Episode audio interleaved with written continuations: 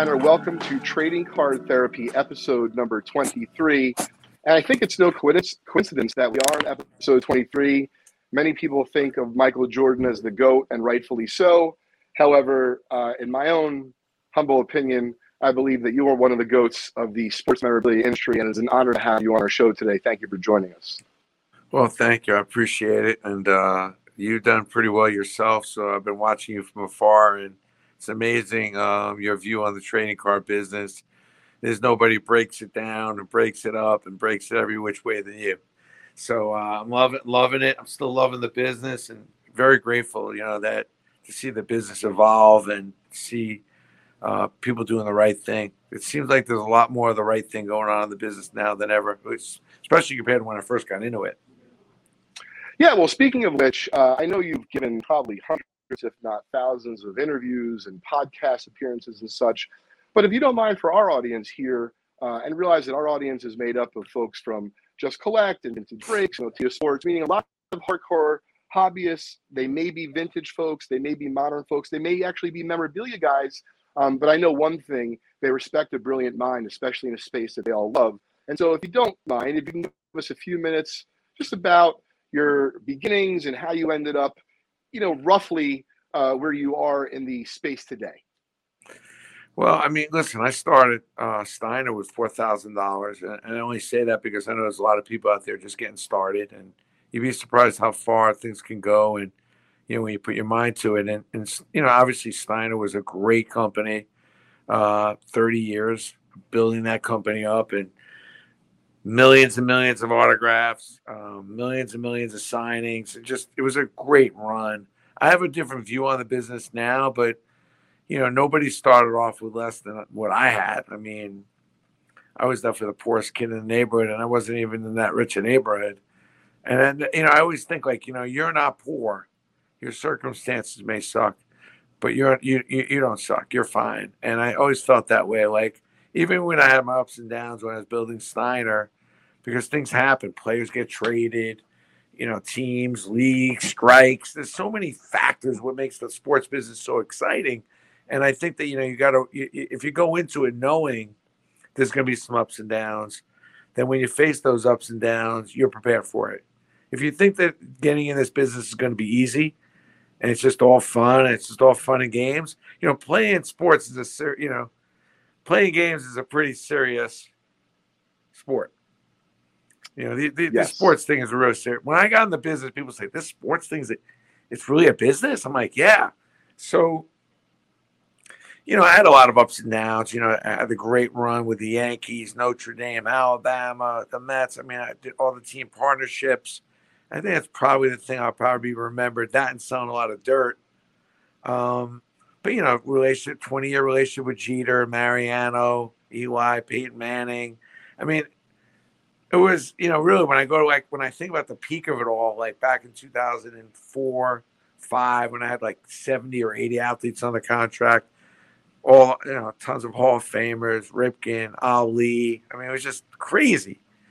But I look at it now and I really think that that was a great run. I love that company, but I always wanted to disrupt it. And, and my collectible exchange now is more of a marketplace. And one of the reasons I was very gung ho to do this, even before I left Steiner, uh, and we know how big Fanatics is and how dominant they are, but I think it's a collector's business now.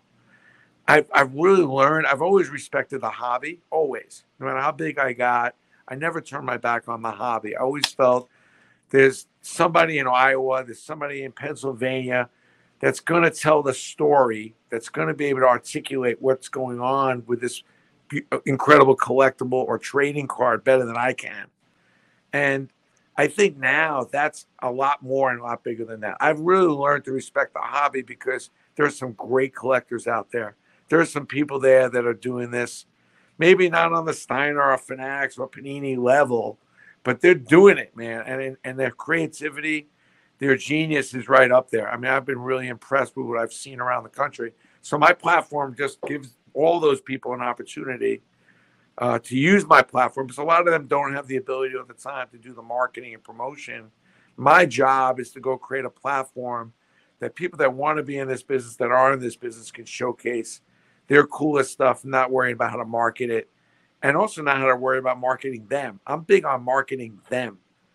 I'm big on marketing, you know, Joey in all the way in some small town in Massachusetts who's come up with some really cool products and some art stuff or whatever. And I, I kind of look at myself as kind of hopefully like the Alibaba of sports collectible, that kind of platform that gets behind its vendors, doesn't try to blow them up, doesn't try to take what they're doing so I can do it and I can make all the money, but just really gets behind the marketing and promotion and just gets behind all these different product plays and shows them how to get to the customers. And that's my job.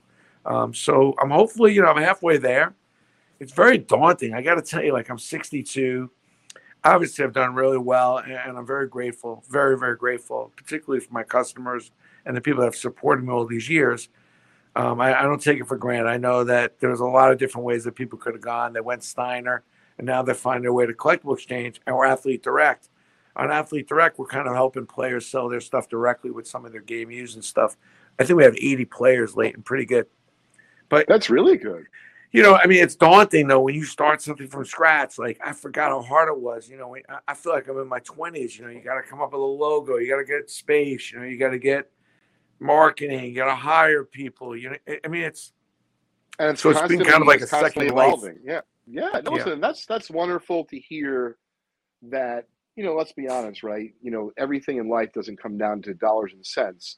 So the fact that I, you know, not only when I met you in person, but I can feel it even on our show today that you've literally been re-energized by something that you already had a love and a passion for, but you're now effectively, if I'm hearing you properly, and I spend some time on Collectible Exchange. I know we're trying to do some business between our companies. It's very exciting. But really, what you're doing, Brandon, is you're you're enabling people. You're enabling them to whether it be it's art, whether it be its product, or and I know a lot of our customers, and I want them to hear this loud and clear. Um, you know, we have no formal agreement, but I believe in helping the end user, the customer. I know that Brandon wholeheartedly feels this as well. So if you're a collector out there and you said, "Hey, late, you know, can you help me?" You know, and I'll say commonly, Brandon, I can buy your cards, but if you have memorabilia, it's more voluminous, it's more difficult. Well, check out Brandon and his team at Collectible Exchange. I don't know exactly how it works, and we can talk about that in just a few minutes. But he's helping everyone, meaning not just an artist, not just a product designer, but someone, as he's saying, that's in the middle of you know Arkansas or Wyoming or California, and maybe just maybe that you're a niche collector of I'm making it up but first day covers. And you have a vast collection of signed first day covers, not just of sports, but of astronauts. And, if, and one thing I can tell you, not just about Brandon, but myself included, we respect these niche collectors, right? Who have, for example, put in 25 years. Like if they say to you, I know more about first day covers than you, you and I will not hesitate. We know, we can see it in their eyes, we can see it in their collection. Let's hear what they have to say and you're going to work together collaboratively. It sounds like to bring their collection exactly. to market, um, and and and that's wonderful. Just like with you, I mean, I love the depth and the knowledge you have of vintage cards. There's nobody probably in the country now. You're one of the leaders, like. And rather than me trying to figure out how to maybe I could do that, I'm like, I'm loving the collaboration. Um, which you think about where, where if you really have a small website, you know how hard it is to drive traffic. How do you get oh, into a bigger arena? And but you deserve to be in the big arena. I was talking to somebody who had about ten thousand items in his store. He had a little store, fifteen hundred square feet. He used to buy from me at Steiner, and now he's bought a bunch of stuff and he's putting up stuff on my site. And I'm like, you deserve to be in the big arena. You're you're an incredible collector. You bought collections. You got stuff from Babe Ruth all the way up to today. I mean, and the quirkiest stuff, including cards and everything else. Like you deserve to be more than just the guy in a small town has a small little store that gets that traffic and then maybe you put some stuff on eBay. You deserve more than that. And that's my goal. I'm getting there. I'm not there yet, but I'm loving the support and, and I'm loving the conversation I'm having with people. I think we have over 120,000 things on the site now. So it's growing and 80 athletes on the Athlete Direct. So, um, got an auction platform, which now gives more people an opportunity to sell their stuff on a bigger platform. So it's been fun. It's been a challenge. Um, it's, you know, it's like you know, we used to work in. It's like I remember when I worked for Hyatt Hotels, you know, there was a light bulb out, you called engineering. You know, there was a problem, you, there was somebody for everything. Not, like not a in a small business. Hotel. Then I went yeah. to go work at a Holiday Inn. The light bulb's out. Yeah, there's a closet over there with light bulbs, and there's a ladder over there, and figure it out, bro. And I'm like, that that's you know, so. But it's it's it's kind of humbling that way. And but I've really learned so much, Leighton, on the tech aspect. You know, more hands-on, talking to customers so I don't have all those layers. And it's been really enlightening. And, and actually, affiliates have been great learning experience. Yeah, I'll tell you, even though you've, you've, you and your team has shared with me a little bit about collectible exchange, um, you know, this is, this is really the, the, I would say the best handle I've ever had on exactly what's going on over there. And so I would tell you, I wouldn't hesitate, you know, if I have I'm making it up. I have so much stuff, and that's really what it comes down to. We all we all have so much exactly. Stuff. And so, like, why do I consign to REA? Why do I give something to Heritage? Yes, I'm friendly with them. Yes, I have relationships. But let's be honest, everyone needs cash flow. You need cash flow as a collector. You need cash flow as a dealer. You need cash flow as someone who's a professional baseball card treasure hunter like myself, or as an investor. There's no one that doesn't need cash flow. And so, what I like what you're doing is you're really creating an interesting environment for basically anything and everything sports related. Doesn't have to just be cards, and it really doesn't have to just be straight sports memorabilia. It could be an artist who's, you know, try to figure out how to how to get their their you know their way and get their products marketed. Um, but I believe that uh, one of the oh, I'm sorry, I don't know if we just lost you. Well, we'll wait for Brandon to come back, but you know, one of the things I think that's great about Collectible Exchange, um, and, and once again, if you have any uh, questions for them, you know, drop them a line at collectibleexchange.com, um, is the ability for collectors with, you know, vast collections of, you know, whether it be three baseball cards, six signed baseballs, you got eight jerseys, and, you know, to sell all of that yourself on eBay would be tough unless they're all worth like a thousand bucks and higher many auction houses would take those types of items and group them up. And so hopefully, uh, you know, by working with Brandon and you know folks from his team, uh, you know, be able to get the most you can, um, you know, out of uh, you know selling your collection. Oh, great! Oh, you're back. Wonderful. Yeah, I was just explaining to people, Brandon, that um, I think just because I'm speaking from my own experience, I believe we have a lot of people in our community that have between, let's say, a dozen and 250 items that they are great but other than putting them into Excel and saying, hey, Leighton, this is what I have for sale, it's not that easy to execute and sell them. Um, and, you know, one of the nice things also about um, your platform is I like being able to sell some things at auction, but then if you have some things, whether it be it's either illiquid, it's rare, or simply if I don't get 800 bucks, it's going to break my heart. I'll be very upset. And I know you. You're not looking to make anyone upset. So, you know, the fact that you have this multi um, tiered approach, I think is very useful for collectors.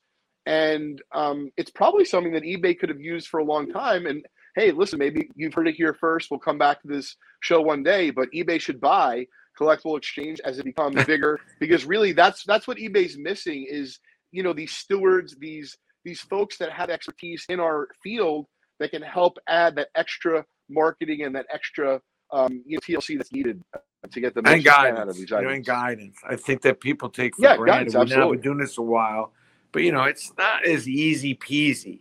You know, you're somebody, your dad passed away, they left you a bunch of stuff, or you just have an overabundance of stuff. And you know, the problem with collectors is they, God forbid, they collect one Mickey Mantle card. They gotta have a hundred. You know, you gotta have a hundred Shaq cards. You know, God forbid you yeah. got one. You know what I mean? Like I got like 50. Not enough. I bought 900 Shaq rookie cards back in the 90s because I just loved them and it was a sending card. I don't know why I did it, you know, for $6. You know, I have probably yeah, you know, 100 signed Derek Jeter cards because I love Derek Jeter every time I was with him. I'd ask him to sign a couple cards. But but now what do you do with that? You can't sell all 100 at one time. So my site allows you to put up a few at a time, the price you want. Um, I think it's really needed. I feel like eBay really had a great opportunity with us, with the collectors, but you know, there's no guidance, there's no regulation. There's there's some, always going to be some people that come on not doing the right thing, and we're constantly trolling the sites, trying to find people that are not doing the right thing, so it enables the people that are doing the right thing to do better. No, listen, I think that's great. Um, one thing I wanted to ask you, uh, I'd be remiss if I didn't for audience, and I personally would love to know as well. What is your, or what is one of your top favorite? Forget about how much money you made on the event or on a project, but what meant the most to you as far as in your heart or in your soul? What project or what event was uh, the most exciting or meant the most to you through the years? I mean, you know, certainly, you know, back in my Mantle signings, every time I was with Mickey was great, and he was such a great signer. You know, so articulate. Like for a big name, he cared about how his signature went. He cared about the inscriptions. Muhammad Ali was a mind blower. You know, to spend time and, and have a four year relationship with him was unbelievable. Um, you know, the team projects was a real breakthrough. Like I always feel like value is what you can do for someone they can't do for themselves. So as I was building the business up, I was like, you know, if you really wanted to get somebody's autograph, you kind of could, but it'd be hard to go get a team to sign something. So I started doing the team partnerships where I would sign a whole team up and do a reunion. I was the first to do that back in uh like in the 95, 96 with the Giants. Then I did the Yankee World Series. Then I started just doing all kinds of team reunions. And collectors love that because it's hard to go get 40 guys on a football team together one weekend. And I really Shout got out to a my roll. friend Then I started shout doing out to- 3,000 hits. I started doing 5,000 strikeouts, you know, and all that stuff. I love it. I was just going to shout out to my friend Monty, who's part of our team here. So, per what you just said, Monty's been chasing down the 96 Yankees for like 20 plus years, and his wife is ready to leave him because if she does, if he does not stop his obsession, she's basically going to say it's either the project or, you know, like something's got to give. Um, but I want to get back to Ali and Mantle for a minute because obviously there's not many people who've had the good fortune, forget about to do business with them, but to be with them intimately. Tell us something quirky or funny. Like I know you're saying that Mantle really cared about his signature and his descriptions. Like tell us a little bit more about that. How do you know? Like did he get pissed off if you know he was being rushed or he scribbled his name and he didn't like the way it came out? Tell us something a little bit behind the scenes. Like as far as Mantle or anybody Yeah. in particular? Like Mantle Well, was Mantle like, I was Ali, yeah. a- what's that? Mantle or Ali? Yeah. well with Mantle, like we were signing something, and he and he and at, at a show, and, and he screwed up an, uh, an item, and I I mean it was incredible how bad he felt because he didn't sign it correctly, and he was so apologetic and really said, "Can you please? Would you mind if you would buy uh, another photo? Uh, I'm going to sign. I'll, I'll even sign it better." Like he took such pride, and he was the only player to ever come to me at the end of an appearance and say, "Brand, are you good? Is there anything else I need to do? Did I miss anything?" He was always the players looking at their clock. I got to go. Like, you good? I'm like, who is this person? And where do you think amazing. that came other- for Mickey? Like, like where do you think that came from for Mickey? You know, because of everything he had been through in his career, he started to be so appreciative later. Like, what, what do you? I think he was think? appreciative. The money was starting to get really good. I, I think he, I think he liked me, and I think he really wanted to do a good job. I think he cared about the fans. That he wanted to give them something that they would remember. I think he really knew how important he was. He was one of those guys, not liked, and not even loved, but beloved. You know what I mean? Like people name their dogs Yeah, after him, they name streets after. Sure. There's some players that just get to that level. Like I remember Walter Payton, the first signing I did with him, and this is before I even got in the memorabilia business. I was doing this marketing uh, stuff with Walter. I said, Walter, would you do this one signing for this collector? You know, Brandon, I don't do that. I don't do that. So I don't really do that either. But so we fly to Chicago. I finally convinced him because I was relentless. And we walk in this hotel room. It's like a Holiday Inn. And I'm telling you, maybe there was room for us to walk into the room. It was packed with stuff. He's like, I'm not doing this. I'm out. I said, I'm like, I need that commission. I'm like, please. He says, I'll tell you what. If you could keep up with me, I will keep signing. You fall behind, I'm out. What's amazing is I think he signed 1,400 items that day in less than an hour, which I think is a record. I mean, I've never seen anybody. I was drenched, just trying to keep up, Oh moving my everything God. around. And and what ended up happening is when Walter got sick several years later, you know, we did about 20,000 items when he knew he was going to die. And that was like one of the big things that put me on the map. Uh, and he really was generous. I mean, if you ever have any of that Walter Payton collection, inscriptions. We did stat stuff, and we did the best that I could that I knew at that time. That was in 1998, 99. We were putting it all together. We had organized that for 18 months prior to passing. So we are just doing the best we can. We're early on to the business. So, you know, Ali was one of those weird guys because we'd be signing, and all of a sudden he would just stop and lay down, and and then all of a sudden he'd be signing. You know, I mean, the guy was just constantly but the first time I was with Ali, I was with a friend of mine, John Gallen, is a big collector early, in the early days, especially putting stuff on home shopping. And um, I got to spend a full day with not a big agenda helping and really getting into every fight, what you did the night before. It was really before the Parkinson's that really kicked in, was more in the earlier 90s.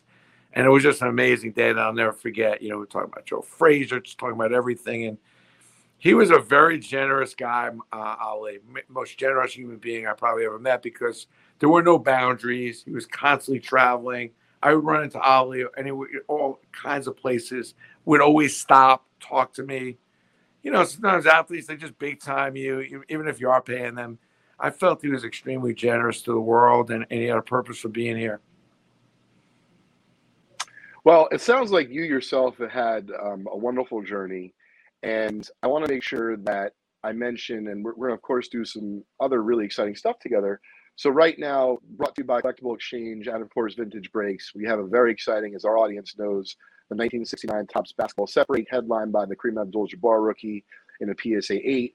Look for other future breaks that we're going to collaborate on in the future. And um, I know, Brandon, we just touched upon this uh, recently offline, but this Saturday, I just agreed upon a deal with Goose Gossage He's going to be breaking some packs and talking baseball cards, and who knows what else will come out of his mouth on Saturday morning. Oh, no question. Um, but he's going to join uh, me and, and, to talk turkey uh, on Saturday, and we're looking forward to welcoming some people from the Collectible Exchange and Athlete Direct family, um, so we can work on some breaks together and um, you know bring them to, to, our audience here at Vintage Breaks and to your audience as well.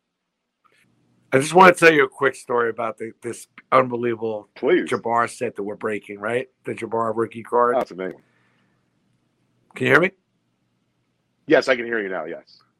So what's crazy about this is I'm buying my kids card supplies because we're big card collectors and we're doing deals with trading card companies and everything. And there's cards all over the house, and my wife is complaining. So I go to a local card store you know, to buy these hard plastics, you put it in and all that stuff. And, and the guy's like, Brent, I know you love old school basketball. I got these couple sets in. One of them's like a 69, you know, Topps set, whatever. I love the big cards. I have no idea what they're worth. He says, I, I just need a Derek Jeter ball. If you give me, and you know, I had Derek Jeter signed exclusively. Bring me a Derek Jeter signed ball. I'll give you the set. So they were sitting in my drawer up until like about six months ago when I saw that that oh top God. that their card oh sold for a, a, ten sold for a million dollars. So I'm sitting there. Oh my You know, God. I got a Derek Jeter ball into the set. I'm like, you know, I'm like, you know, and I love those cards. I would never even think of selling them, but then I was like, oh man, maybe I got to. Sure. And then I met you, and they said, man, we got to break them up. So that made sense. No, nah, and then you were smart. We got a few of them graded. You got the Jabbar, you know, as an eight, and honestly, it's one of the nicest eights I've ever seen. And I'm actually, I'm going to do a blog on this, uh, you know, this week um, to tell the story uh, from today's show. It's pretty cool.